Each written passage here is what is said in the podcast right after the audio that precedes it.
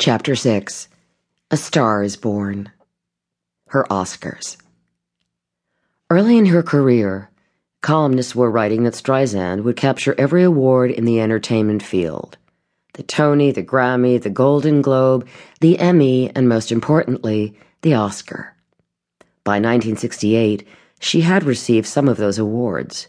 She hadn't had a Tony for Funny Girl on stage, but desperately wanted the Oscar for the screen role. Competition, however, was the stiffest it had been in years. Joanne Woodward for Rachel Rachel, Katharine Hepburn for The Lion in Winter, Vanessa Redgrave for Isadora, and Patricia Neal for The Subject Was Roses. Joanne Woodward was favored to win. She had already been chosen Best Actress of 1968 by the New York film critics. Patricia Neal was the sentimental choice of the Hollywood community.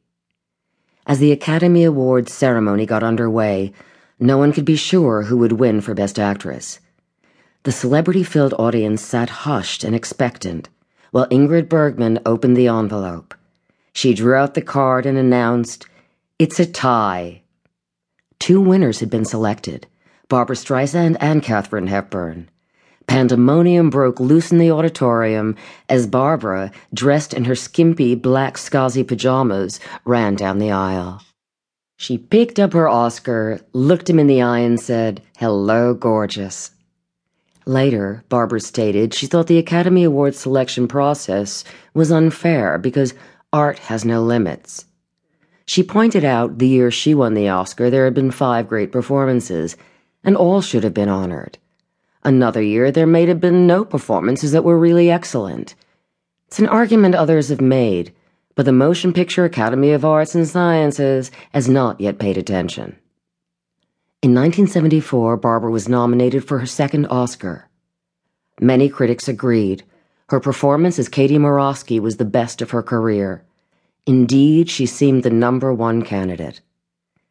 Other actresses nominated were Joanne Woodward for Summer Wishes, Winter Dreams, Ellen Burstyn for The Exorcist, Marsha Mason for Cinderella Liberty, and Glenda Jackson for A Touch of Class. Though Joanne again won the New York Critics Award, the crowd and the Hollywood oddmakers were betting on Barbra. Glenda Jackson, a surprising dark horse, won the Oscar for her low key comic performance.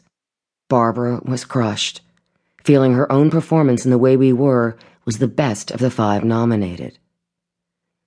Barbra won a second Oscar not for acting, but for composing Evergreen, the theme song in A Star is Born.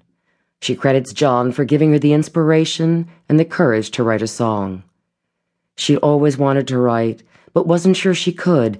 Jon repeatedly reassured her, and the result was Evergreen, which became a hit recording, gaining Barbra considerable respect and yet another division of the entertainment field.